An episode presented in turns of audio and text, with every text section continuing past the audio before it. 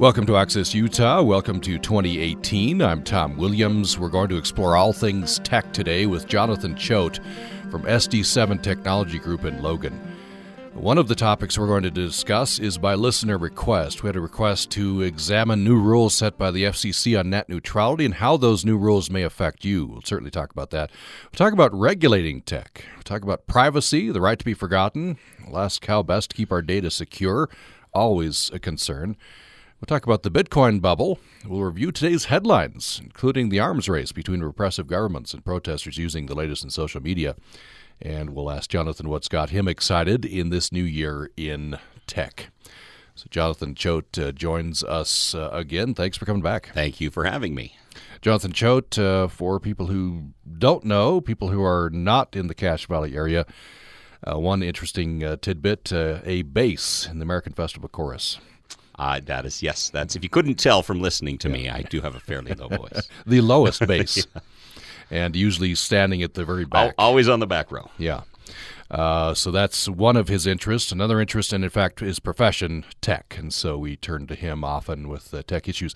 Let's jump into net neutrality. The FCC recently set new rules, reversing rules that had been in place long term, been codified under the uh, the uh, Obama administration.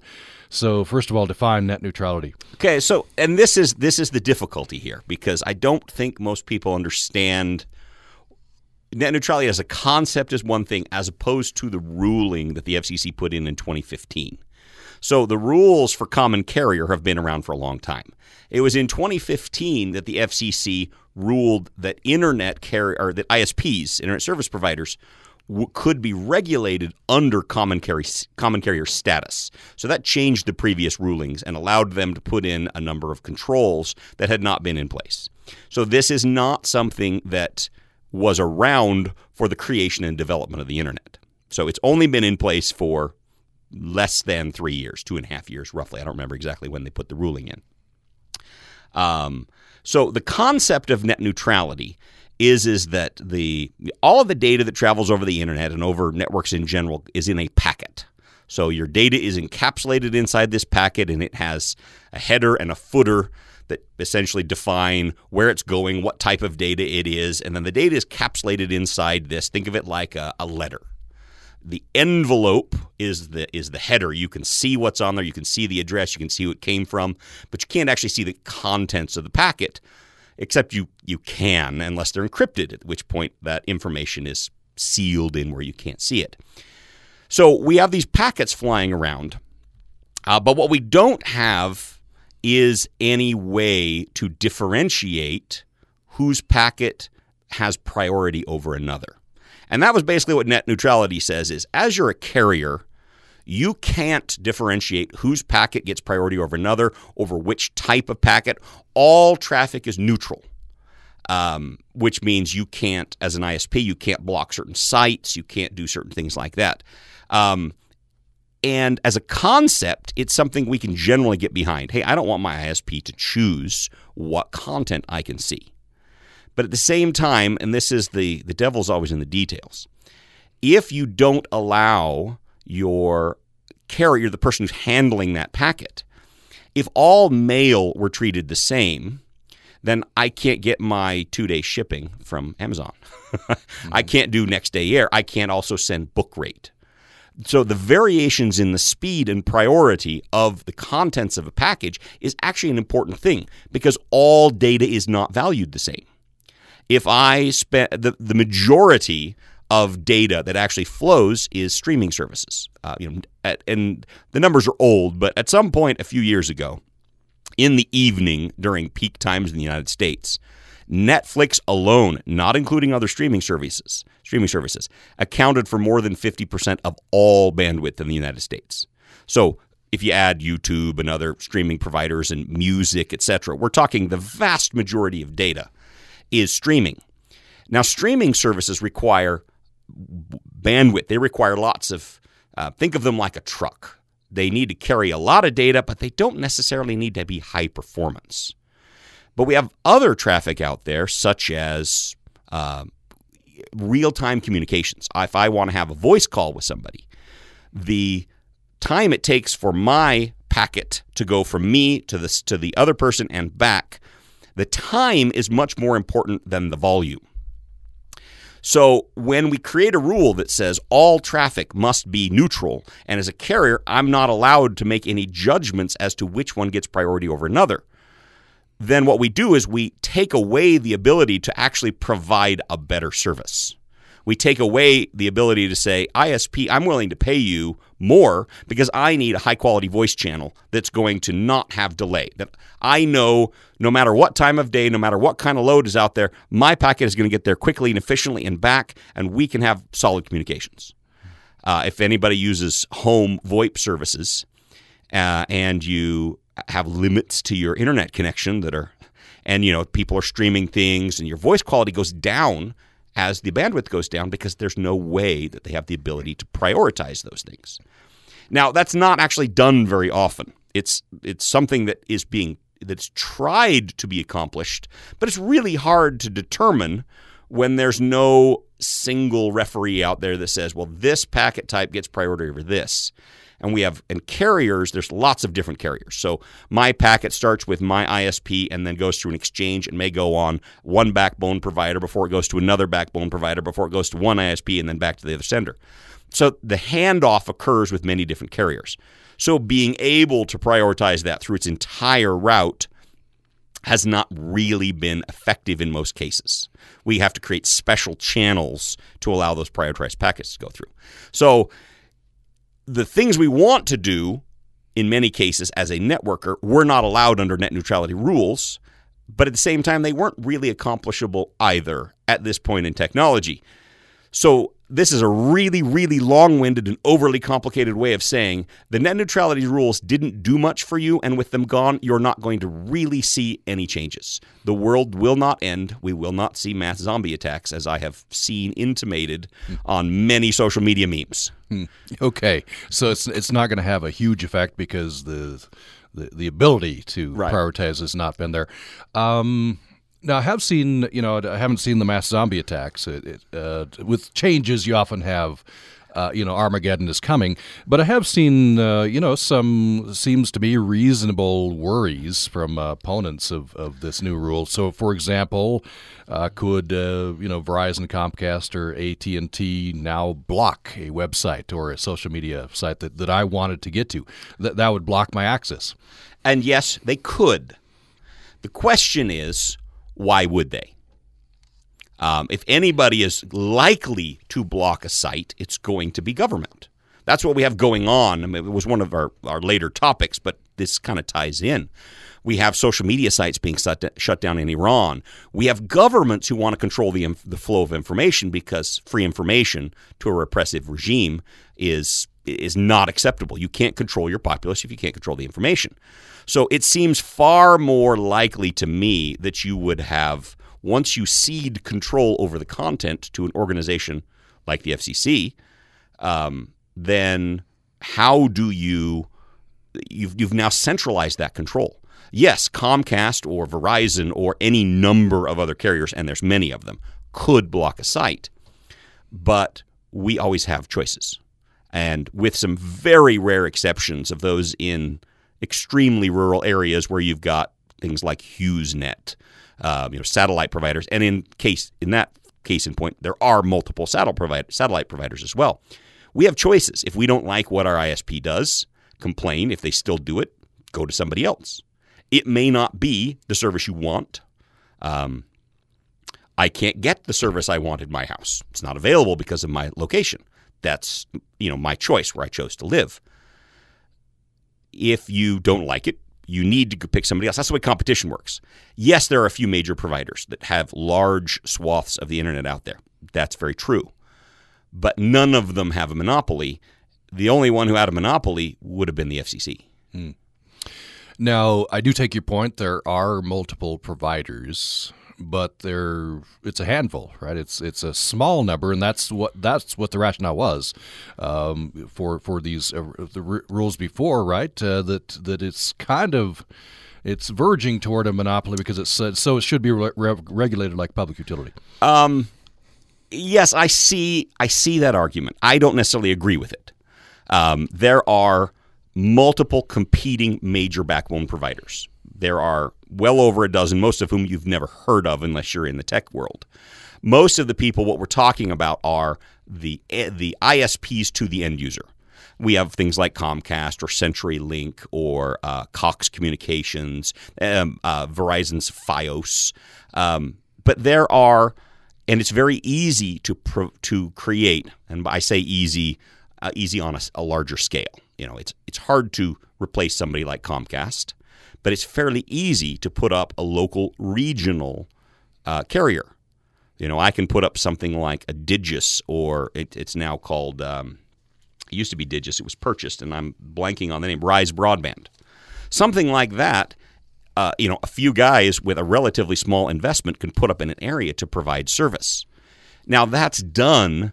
That nobody's going to bother to do that unless there's a call for it. If somebody has bad service, if somebody's doing something, is it instant? No. You know, that's not the way markets work. They're not going to instantly solve somebody's perceived problem. But if somebody is a continued offender, you can guarantee somebody's going to come out there to, to meet that need. Here's, I mean, um, I'll do it. Yeah. Okay. All right. we, we've taken your offer in. Uh, by the way, we have Jonathan Choate with us from SD7 Technology Group in uh, Logan. We're talking about all things tech, and we've started with net neutrality. And you can join this conversation. Hope that you will if you have uh, a question or comment. 800 826 1495 is the number 800 826 1495 or upraccess at gmail.com. upraccess at gmail.com. I want to read this. Uh, so we've talked about the possibility of a uh, provider blocking certain content, and you've you've talked about that. Uh, you said it's it's uh, it's possible, but it, unlikely. It's a solution seeking a problem because yeah. we don't really have any historical evidences of that occurring outside of governments. Right. And we'll get to talking about that, where governments are actually blocking sites. We'll get to talking about Iran and, uh, other things as we go along with the, this hour. Uh, but here is, and I've heard this before. This is happens to be Jim Hightower, and I read this in the Logan Herald Journal, a, a national columnist. So Jim Hightower says, "Here's the scheme." Under the new the new rules. Rather than having one big broadband freeway open for transporting everyone's content, the internet service monopolists intend to create a special system of high-speed lanes for the richest producers of content. This express lane will be made available to those who want to rush their content to the public, leaving everyone else's jammed up in the slow lanes. And so, on the one hand, uh, you say, you know, if you're on one side of the spectrum, you say, so what? You, you, you pay for what you get. Uh, the people are still getting their content, albeit in slower lanes. On the other hand, this does uh, violate kind of the the culture, right? We we have wanted in certain circles to have the internet to be democratic, a democratic culture. Well, we we want it to be more like it's anarchistic. We don't want people to vote and say, well, other than voting with where we choose to go. But let's think about that for a minute. Uh, as I was talking about before, that's actually something from a technological perspective that we've been trying to accomplish for many years. Just like we want the ability to choose to say, I am willing to pay for next day air shipping because this is important that I get it in one day. Or I can choose to say, you know what, this really doesn't matter to me. I will choose the very cheapest method. The most expensive methods tend to subsidize the cheaper methods. So in in the re, in reality to the end user, again, we're only talking about small amounts of traffic. We have to understand the, the scope of this potential problem. If I am a customer who needs quick response and I'm willing to pay for it, it would be nice if I had somebody who had the ability to provide me for that service. But we're not talking about saying we're going to have a few elites and then a bunch of serfs who get nothing but dregs. We're talking about small percentage changes in service, and we're talking about prioritization of packets, not which ones get to you, but whether they get there faster than another packet. And so that's something that, from the perspective of, well, let's see, let's say you use a service like Vonage, is a good example of a home VoIP service. It's cheap, uh, it's relatively good surface, but the problem with Vonage is when you have a lot of traffic, your packet gets lost in the jumble and your quality goes down. You get more dropped calls, you get lower voice quality. It's not as reliable because there's no way to tell which packet is a Vonage packet and which packet is some other random Netflix packet. My Netflix packet does not need priority because it caches them, it brings them down. It's book rate mail. It gets lots of stuff gets sent out, but it doesn't really matter when it gets there. Uh, and everybody's thinking, but wait, I want my Netflix. Again, we're talking milliseconds here, people. This is um, your your book rate is plenty. You're going to get you have, again, it's a volume issue rather than a speed issue. But if I had some way, if Vonage could say, you know what, if you sign up for this special service and pay eight bucks a month or more to your ISP, then the quality of my service is going to be much better. And that's something that they are going to want to partner with ISPs to provide that improved service. It's an option. It's an option for better service, not a if you don't pay us, your service goes down. That's not the way it works. Mm. Uh, and that is a worry that's being expressed by some. It's a worry that's being expressed, and, I, and again, I understand it as a worry from a technological sound point or standpoint. It's not a particularly valid worry. Mm. Yes, I can see a set of circumstances where it could happen, but it would be in my opinion, very rare and probably more by accident than anything. You have the possibility. There's the one case which led somewhat to the FCC rule was uh, Comcast and Netflix, and they were feuding. Net, uh, Comcast wanted Netflix to pay a premium because they were half the internet. That's not a joke. Half of the volume of the internet. So they felt that hey, well, we need to. They need to. They're, they're taking so much of the bandwidth we're providing. They should pay more for it and there was a little arguing back and forth and there is no evidence. There's some speculation that they slowed down netflix traf- traffic so that it became a little more buffering things like that. Um, that's speculation. We don't really know for sure. In the end they came to an agreement and what happened is netflix housed more stuff in comcast's infrastructure rather than going through the exchanges which is the smart technological choice anyway.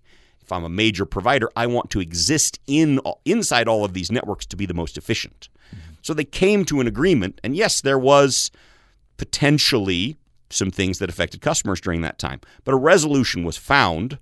And if anybody's got Comcast out there, I'll bet you don't have a problem streaming Netflix. Mm. And it was not the net neutrality ruling that did that. It was the fact that the customers, Netflix wants to provide it as its product, and Comcast wants to provide a good service. Otherwise, you won't pay for what is a premium service. They're not the cheapest out there. Mm. If they're not getting good service, you go somewhere else, they lose. I want to throw this out to listeners, especially in the rural areas. Um, Jonathan made reference to this. Your, your choices may be fewer in rural that's, areas. That's very true. I'm, I am in a rural still, area, yeah, so still I'm, still have uh, sufficient choices. I think, uh, according to you, Jonathan. I'd, I'd, like to know from you, if you're uh, in a rural area, uh, how things are going with uh, with your with internet service uh, provider and and and and what what you do. And the number is 800-826-1495, or you can email me to upraccess at gmail.com. Love to know how how these things are affecting you, especially just general tech, not necessarily net neutrality, but maybe what your worries are, or or, or how things are for you right now with uh, with tech, how you're receiving your tech in rural areas. UPRaccess at gmail.com, UPRaccess at gmail.com. So before we go on to take a break, let Jonathan go on to other things. Bottom line, I hear you saying is net neutrality, new rules, not going to affect you that not, much. Not going to change anything. Okay. Uh, be, mainly because there wasn't really enough time to have it be changed in the first place. I mean, that's, that's the reality of it. The net neutrality rulings came in, but nothing has actually changed because nobody was really doing anything anyway. All it did is say you can't. Uh, so certain innovations were stopped, certain in, in, infrastructure investments were stopped, but overall, nothing changed with the ruling, and nothing is going to continue to change with the new ruling. Yeah. That's the rationale. Uh, the people who wanted the new rules, Ajit Pai, uh, the new ch- the chairman of the FCC, said um, that this is this is why it'll free up innovation. Yes, is, is why he wanted to push this through. By the way, went through, went through on a party line vote, which is often happens at the FCC. Pretty pretty polarized, yes. as with many things in, in government. Well, let's uh, let's take a break. And uh, when we come back, I want to talk about Iran.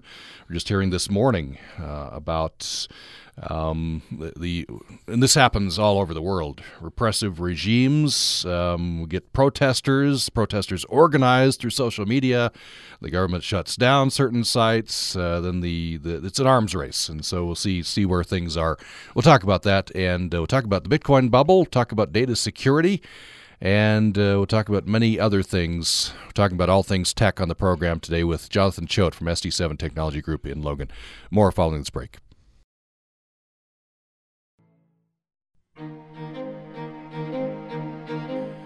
You're listening to Access Utah. I'm Tom Williams. We're talk- talking about all things tech here at the beginning of 2018. Jonathan Choate is our guest. He's a tech expert. He uh, that's his profession. He's with SD7 Technology Group in Logan, and uh, and an interest of his as well. Of course, anything, all things are interesting to Jonathan, and uh, so that's I wear a few different hats. We wear a few different hats, so we'd, we'd love to have him in. Um, you can respond to the program. We're talking about. We have been talking about uh, net neutrality. We're going to get talking about. Government control of the internet and social media. We'll talk about the Bitcoin bubble, data security, and how we can keep our uh, data secure. We talk about privacy as well, and uh, much more. And you can reach us at 800 826 1495 or by email to upraccess at gmail.com. And uh, Betty has uh, called us. Uh, Betty, glad you called. Go ahead with your question or comment. Yeah, good morning. Um, I'm in rural, uh, rural Washington County, and uh, satellite is my only option. Uh, had uh, some crazy company when we first came here, and then they morphed into HughesNet. And then when um, uh, my Dish uh, network uh, said they could provide internet as well as television. I went with them so that I could get a bundle, you know, and all that sort of thing. Well, just recently they talked me into because of greater speed um, to switch back to HughesNet. Um, the first thing, the first experience I had was um, over the weekend. Uh, my internet went out, and I could not reach HughesNet. I've always had excellent, excellent uh, customer service from Dish Network, whether for internet or television problems. And now here I am, stuck with people that either let everybody go home for New Year's or their system was down. And I haven't called them today. It came back on its own. I mean, I did all the you know, the unplugging and the yeah, yeah. resetting and the, all the all the little fixes you're supposed to do, which did not work. And uh, but it did come back. Um, but I, you know, I feel trapped. I feel. I mean, I used to live. I didn't live in St. George, but I lived in a in a city where um, I I never had to worry about anything, and now because of y- your guest said, I made a choice to live in the country, but I sure didn't realize at the time that it would mean so much to not being able to have the same things that people in the city have, like streaming. I cannot stream anything. Yeah, satellite internet is a very different game than any other kind because you're talking about a single entry point in orbit. so the amount of data that can flow is much more confined than any other uh, any other type of internet. I mean, it's great in that it's a possibility. I mean, you can get some email, you can have some basic communications, you can do your shopping. Uh, you know, eh, but just like anything, nothing's perfect. A single provider, go, I mean, Comcast goes down on a relatively regular basis. Uh, I don't like it. It happens, and I, I feel for you that you're one of your first experiences you had an outage. Um, I think for the most part, HughesNet is. I don't have much personal experience with them. I've never used them extensively myself. I have had customers who use them. Um, that you, what? Yeah, that's what you have to understand. If you are so far out that there are there's no, you know, there's only a few houses within your geographical area uh, that would be able to sustain uh, somebody coming in and putting a tower and running a line. There's a large infrastructure investment to it. You know, if I want to run, Yeah. so I'm in Wellsville, which is just in Cache Valley, but it's you know it's ten minutes out of Logan. Uh, it's rural, but it's Right. not super rural, and as such, well, I'm the yeah, same. I'm the same. I'm not super super rural, but uh, it's interesting. A new tower of some kind, I haven't quite figured out what it is yet, has been built about four miles south of me in the little community of Veo. Mm-hmm. And uh, I doubt I can get a signal from them because I'm down in a valley. And and that's But- that's the issue. Wireless always has geographical limitations. You've got to have a line of Yeah. sight between where you're at. Now there are ways to over if when it's important enough. There's ways to overcome it. I've had new. I have, I have a customer who was in a little valley, um, totally isolated, couldn't even get a cell phone signal. But a mountain that they were next to had a nice line of sight into a town. So we put a tower up on the mountain. It broadcast to another tower that was in uh, it was on a building that somebody there owned. We were able to broadcast the signal and rebroadcast it down into this area. We were able to provide internet. Was it the best? No. Did it work? Yes. And, it's a major money. investment. and money. Yeah, Yeah, and it was yeah, it was not cheap to do. We're talking about a solar powered tower on a mountain. Not cheap. Yeah. But that's the point. Well, in order to bring it into an area, somebody has to invest. This newest HughesNet uh, dish on the on the uh, edge of the roof. They can't climb on the roof anymore. Do you know that? Oh, the Yeah, it's a liability HughesNet issue. Liability issue. will not Yeah. will not allow their installers to get up on the roofs anymore. Mm. But um, somebody somebody fell down and ruined it for everybody. That's usually the way it I don't mean to works. be Yeah. Cynical. Um, but So- uh, so- he had a hard time. You know, he had a hard time because of trees and Mm-hmm. because of all these things, finding the right uh, right path. And suggested I build a tower, and I said, "Look at me! I don't have unlimited money here. you don't have a. I just want I just want my uh, my internet." So Yeah. But uh, Betty, yeah, one well, one. Thank you. Uh, just wanted to to cr- cringe a little bit, as Oh, they say. Okay, thank you, uh, Betty. We're we're dealing with it. I am going to call them and ask them why they weren't answering the phone. Okay, okay. That'll be later. All right, buddy. Thanks for sharing your experience uh, there in rural Utah. Sure. Appreciate that. You're welcome. Bye bye. And I'd love to hear from you as well, especially your experience in rural uh, areas. 800 826 1495, 800 826 1495, or you can email us to upraccess at gmail.com, upraccess at gmail.com. And so you have personal experience with this, Jonathan. Betty illustrates that uh, she moved to the country. There are a lot of, uh, well, country, you know, 10 Yeah. miles outside of uh, the city, but moved to a rural area. But there's a lot of great things about it, but you have to consider that, uh, Yeah. and, and this also illustrates that internet and connectivity is, has become very important. It's it's very important to us. I completely agree. I mean, it's something that if you're going to move out into the country, it's for me because I've actually been looking at various properties in rural areas. The first thing is, well, what kind of internet do I have around here? Because I'm in work in technology. If I don't have internet, then it's a big problem for me. If that's a sacrifice you can make and go out into the middle of nowhere and all you can get is satellite, I can't do that. Uh, my work doesn't allow it, but great if you can. But that's something that it's a choice we're making to do that. We can't expect the same level of service because the technology behind it just doesn't exist. We don't have the ability to communicate that those packets, that data, in the same way we do under a hardwire in a concentrated area. It's simply too expensive to maintain the equipment. And so why would we expect to be provided a service that costs many times what we're paying for it in order to get it? We have another uh, person in a rural area, uh, Len, I think is uh, that's your name, Len in the Uinta Basin. Uh, glad you called. Go ahead with your question or comment. Oh, this is Glenn. Oh, Glenn. Oh, Glenn. Okay. Hi, hi, hi, Glenn. How are you How doing? are you? Doing well. I'm doing good. I, I just want to comment. We, we have uh, a rural electric. Well, what was it? The it was a New Deal thing. Is all I can say. Socialism, government socialism. We have a, a cooperative phone company out here, and I'm actually uh, 15 miles outside of Roosevelt, and I have we have fiber fiber connection in my house. There's a neighborhood of about five people in this area because we're close to a big oil field office. I think that's part of it. So we have really good out good connections out here. But my comment would be more for the net neutrality, whereas I think that uh, there needs to be a referee in the game to some extent to kind of control some of the abuses because you know you get the biggest 800 pound gorilla in the game or a monopolistic situation, even if it's regional, you end up with a problem. Uh, you know, LeBron James could take over the NBA if there was no referees in the game. So when he plays in Florida or he plays in Cleveland or he plays in Seattle, he has the same set of rules that apply to him, despite the fact that every team has its own, you know, basic monopoly. And, and so I think the net neutrality thing was probably a really good idea.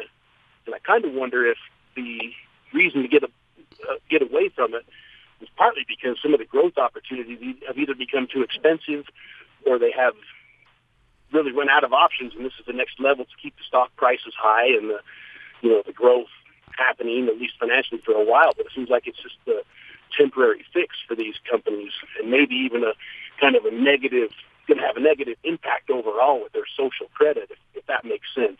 Uh, Glenn, let me let me address some of the analogies that you're using and maybe reshape it in a different light. Um, so you're talking about LeBron, LeBron James in the NBA, but we've got to think of it more not basketball teams competing because it's in their interest to have parity. If somebody always wins, it's not an it's not an interesting game to watch. But think of it more the competition of various sports leagues in general. Major League Soccer, National Football League, NBA, hockey, etc. Those are the things we're talking about. We're talking about competition on that level rather than one team to another. That those teams are the NBA is Comcast, Verizon is the NFL. So they have a vested interest in trying to get the most number of people watching them or being on their service. And I want you to think about in your particular situation. You've explained to me where you have fiber, even though there's five houses in a rural community outside a small city. The reason you have it is because somebody was willing to come in and pay for that infrastructure. You have an oil field out there who wanted fiber. They were willing to put that investment in infrastructure.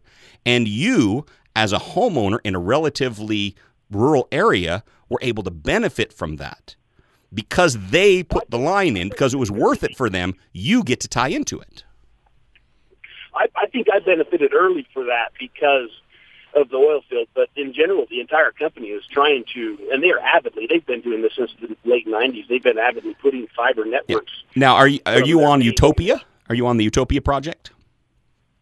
No, I, I don't know the technical side. But our our company is called Strata Strata Networks. Okay, and they used to be a rural cooperative formed in the 1930s during the New Deal, and they just carried that tradition on. They've actually grown. I think they're one of the largest cooperative communications providers uh, in the country. But, and, you know, they're very regional, very Uinta Basin oriented. And so, yes, Strata is not going to be able to provide service in New Jersey. That's not the issue. Correct. But what you're illustrating is that there are there is the ability for people to get services into rural areas through co- cooperatives. Now, a cooperative isn't socialism because it's all voluntary. You have a group of people who are choosing to. About the only place we ever get monopolies is where they are enforced. And the only person who can enforce them is government. So I'm always a little leery to say government is going to protect my right to something when they're actually the one who generally is the cause of most of the monopolies. Why do you only have one cable provider in a city? Well, because there's a monopoly on it and it's an enforced monopoly. The cities only have one license to give out. They give it out to one provider. Now they can they can lose that license, they get changed to another provider, but it's only one at a time. That's an enforced monopoly. And it's not the cable provider that is the monopoly, it's the city that's the monopoly over who's allowed to lay lines in their city. Yeah. And I, well, you know, I, I if I buy natural gas from our provider, I, nobody's going to come in and try to compete with them and put a new set of pipelines in. So they technically have a uh, just a, a an infrastructural monopoly because they're there already, mm-hmm. and that's kind of how you have to look at these cable people. And you know, if, if my natural gas provider decides they want to raise rates, they have to go before a public utilities commission in the state of Utah and, and kind of put a case forward to say, hey, we need this because of this, this, this circumstances we're in. Now ours has been pretty good, and they've actually lowered their rates over the years, but uh, the same with electrical and everything else. I, I so I, I hate to fall into the trap of saying we need to enforce that monopoly, but we also need to. Uh, that's where I, my referee analogy kind of comes into the game. We need somebody standing over there saying, "Hey, look, you know, you can do this." And I hate to cut people's ability to make money and make a profit because why are we in this any business at all if it's not to earn a living or a profit or anything? But by the same token, you know, the 800 pound gorilla can enforce his will. You know, the term railroading come in because there was only one set of railroad lines coming into most areas, and that person controlled the the commerce and basically controlled the eastern half of the country for the longest time before the West was able to really get into that. And, and uh, you know, I'm a history major, USU, go Aggies. Uh, but go All right. Anyway. Uh, that, yes. that's my point. And, and okay, thanks, Glenn. Yeah. Let me let me put you on pause, sure. uh, Jonathan. Thank thank you, Glenn, for the for that. Uh, we do have an email from Steve who's going to uh, take up this uh, idea of monopoly, and then I'll have you respond okay. in general. Great. Uh, but Glenn, good luck out there with with Strata. I'm glad you got the fiber out there. Thank you. You guys okay. have a great day. Great All right. Show. Thanks. Thanks, Glenn. Thank you, Glenn. Um, so here is uh, Steve's email. Uh, he says, I've not heard the discussion so far except for a couple of fragments, so I hope my point is not redundant. He goes on to say net neutrality in the U.S. comes down to one thing monopoly power. In most of the rest of the world, there's a real market of internet providers which consumers can choose uh, among. Thus, providers must compete in the classic market sense, and they're incentivized to provide the best and fastest service for their customers. Not so in the U.S., says Steve, where internet monopolies have such powerful suasion in Washington state capitals and state capitals that there's no market competition, but ISPs have carved out local and regional monopolies for themselves. Need evidence of this unfair political power? Witness the fact that Congress made it perfectly legal for ISPs to spy on their customers. Uh, it is you and me, and sell our private information for a profit. Witness also Republican FCC's abolition of internet neutrality rules themselves, which you're discussing this morning. And because, unlike elsewhere in the world, American ISPs do enjoy this unfavorable monopoly power, that is to say, there's no competition imposing market discipline among them upon them, without regulatory constraint, there is nothing at all to stop them from abusing both internet con- consumers and internet providers alike. In fact, in their lobbying to abolish internet neutrality, they more or less telegraphed that this is precisely their intention. By the way, this hurts not only consumers like you and me, but also serious impediment to in- innovation, as large established companies will be able to afford to pay to have their content speeded up, while much smaller startups will not be able to afford to. That's uh, Steve. So, Steve, in some of those points we have addressed, and I appreciate your your email. I disagree with the the underlying premise of the question. I don't believe that, with the exception of where it is government enforced, that we have a monopoly on ISPs in the United States. Yes, we have a number of major providers, but with some rare exceptions of highly rural areas, uh, there is always more than one choice. Even in Wellsville, where I'm at, there are multiple choices. In my case, I made my own choice. I wasn't happy with the ones that were there, so I did some special things. I'm a network guy. I won't go into detail, but my internet at my house is a little different than everywhere else because the that's the nature of the technology. It's an open technology. Packets flow where they're going to flow. Um, you're uh, there. There's several. I want to make sure I'm tr- covering all these points here. So, from that premise, what we were just talking about with Glenn, using an example, is um, is uh, natural gas lines yes, we can't have, and nobody is going to run a whole bunch of competing natural gas lines. But what we're talking about there is the last, what we consider the last mile. What we do have is a huge amount of competition in who produces natural gas and how it's transported. We have pipelines, we have ships, we have trucks, we have all sorts of different methods of moving it before it gets to where it comes in that last mile. Most of the arguments we have over here are over the last mile. The internet as itself has many different companies within the United States and, of course, many others outside the United States. Most of the areas you're talking about, when you say most of the world, you're actually not talking about most of the world. You're talking about some Western European countries, others that have gotten it later. One of the reasons we have monopolies in things like cable providers is because we were the first to have them. The technology was new we weren't used to running those kind of lines. We didn't have the infrastructure to handle multiple competing signals. The technology is not the same as it was in the 70s and 80s when most of those cable lines were run. Things are different. We have wireless spectrum. We have all sorts of things that will allow actual competition through very, not just different cable companies, but different forms of transmission. The fact that you can get that I can get better internet on my phone driving down the highway by 50 times than 15 years ago I was able to get in my office is not that goes to show that we have had massive improvements and investment in, in infrastructure by private companies. This was not government that did it. So what your your argument in, in my opinion is you're saying because we don't have competition, we need regulation. I would counter that by saying what we need is competition. Rather than saying, well, we can't have competition, therefore we need to regulate there are certain circumstances, like I say, a natural gas line. You can't have a whole bunch of lines popping into your house. You can't have a whole bunch of competing electrical grids within a city. There has to there are some limitations where physical things don't allow us to have as much competition as we want. And that's going to require some minimum level of regulation in order to ensure that there is competition. The reality is, for the most part, Internet does not fall under that. We have cellular signals, we have wireless signals, we have fiber. We can come in. We have telephone line types. We have uh, uh, coaxial line types. There's lots of different technologies out there. I mean, there's people working on drone-based internet, balloon-based internet. We have satellite-based internet. We have lots of ways of transmitting that data. Now, some of them are technologically superior in certain circumstances. Right now, fiber is the best. Cable is the second best because the technology allows more data to flow through. That's the nature of that medium. Other mediums are going to come out, and there's lots of fiber providers out there. There's lots of dark fiber. It comes down to that we we need to have competition. We need to have people willing and able to co- compete with the big guys. We don't do that through regulation. That's not historically how it works. Regulation entrenches the big providers because the big providers are able to meet the regulatory demands easier than new players in the market. So, and there's a lot to that, and it's yeah. a long discussion, and I can't hit every point, but. Let me just a couple more points. Uh, Steve has written back in, and you can as well. UPRaccess at gmail.com. UPRaccess at gmail.com. Would love to get your question or comment on this topic net neutrality and uh, anything uh, tech. And this question I've thrown out: uh, how how are things going for you in rural areas, and how's your service, and what are your concerns? But uh, Steve's written back in said uh, more evidence that American ISPs have unique monopoly power.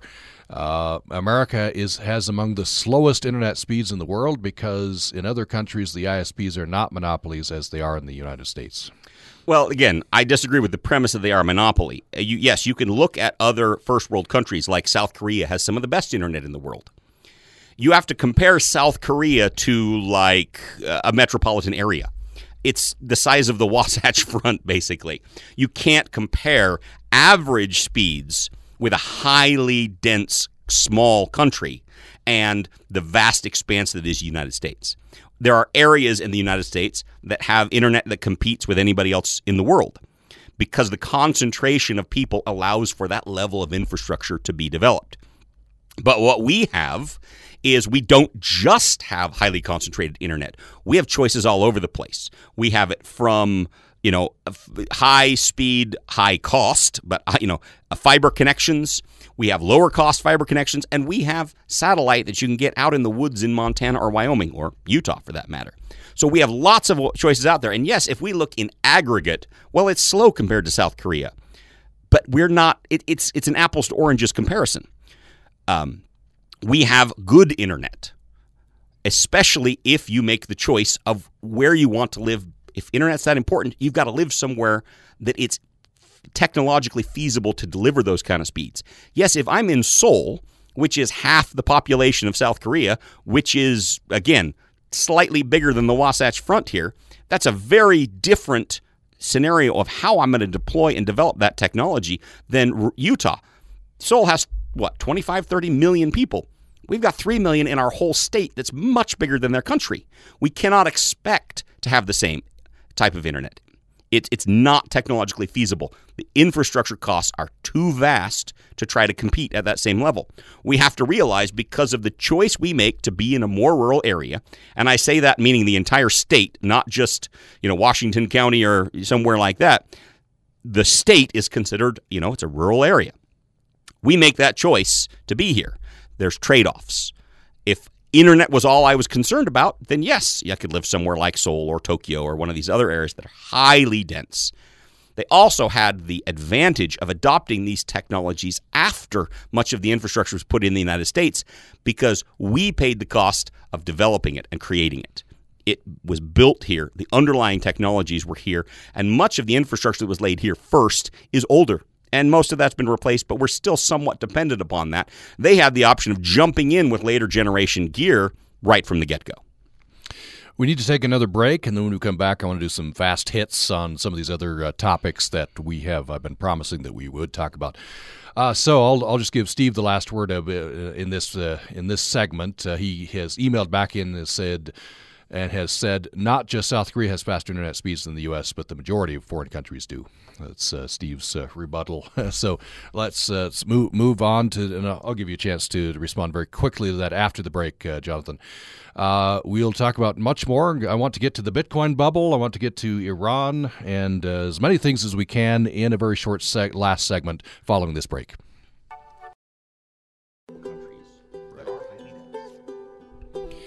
Thanks for listening to Access U Time. Tom Williams. We're talking about all things tech. At least that's what we promised at the beginning of the program. And uh, happily, uh, uh, it's it's been a nice. That's discussion. the way it always is. It It's goes been- where it goes. It's been the it's been a nice discussion on net neutrality, and we appreciate everyone who has responded. You can still respond as well. We'd love to get uh, your question or comment at uh, 800 826 1495, 800 826 1495, or upraccess at gmail.com, upraccess at gmail.com.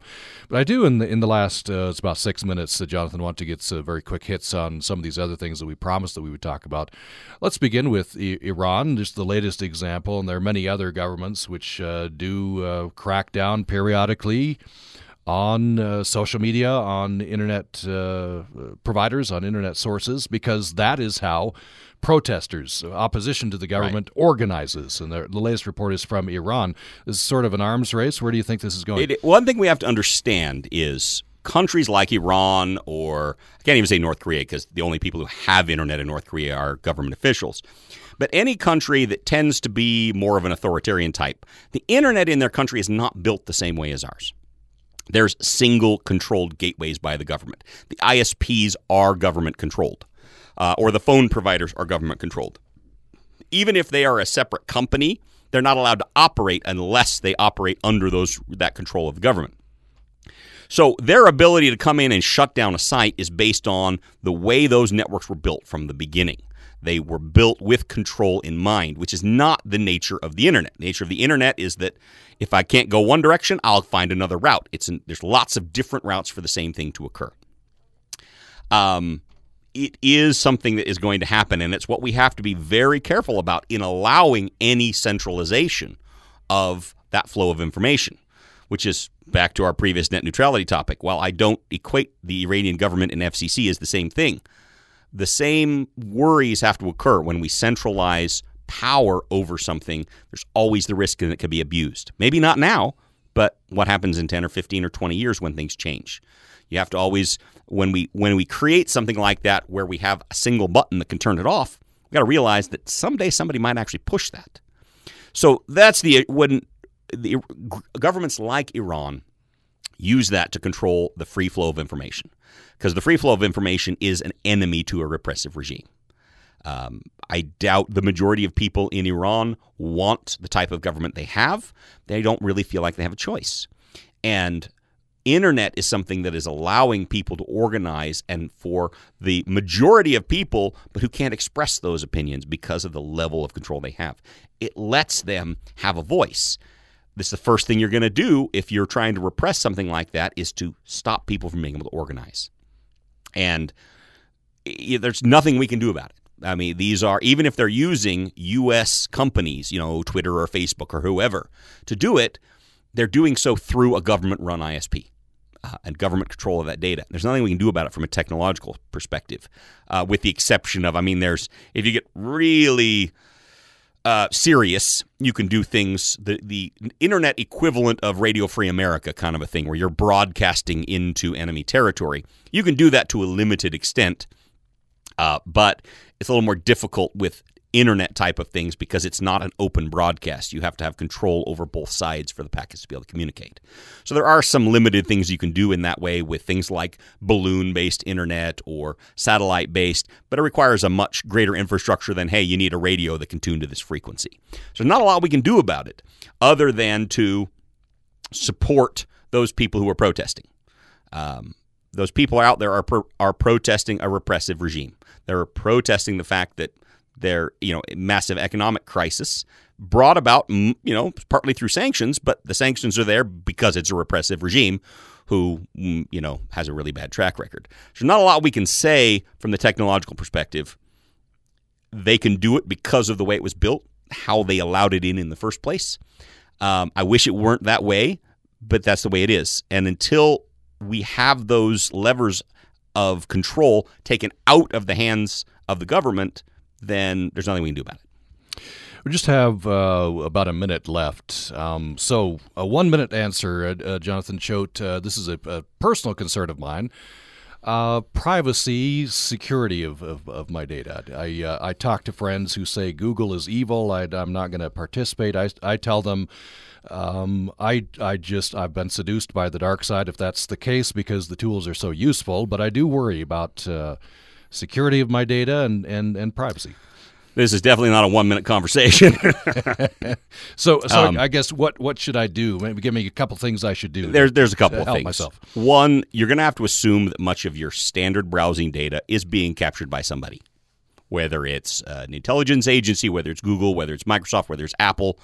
That data has value, and because it's going over open networks, it's going over uh, most of the time free services. You have a Gmail account, it's free. Why is it free?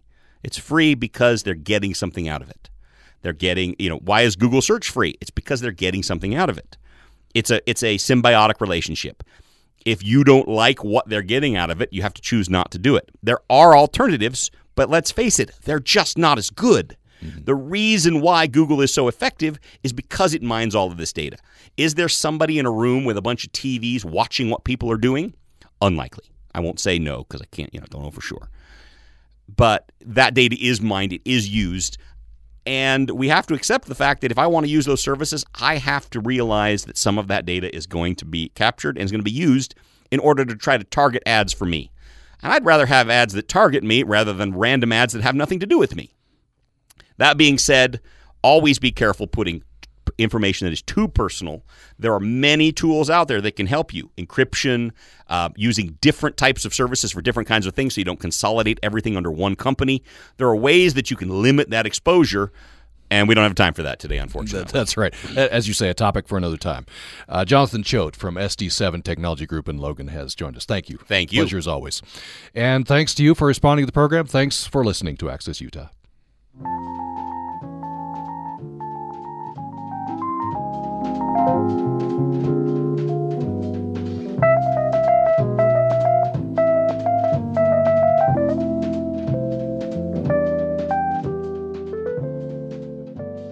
This is Utah Public Radio, a statewide service of Utah State University and the College of Humanities and Social Sciences. KUSR Logan, KUSK Vernal, KUSL Richfield, KUST Moab, KCEU Price, KUSUFM Logan, also heard at upr.org.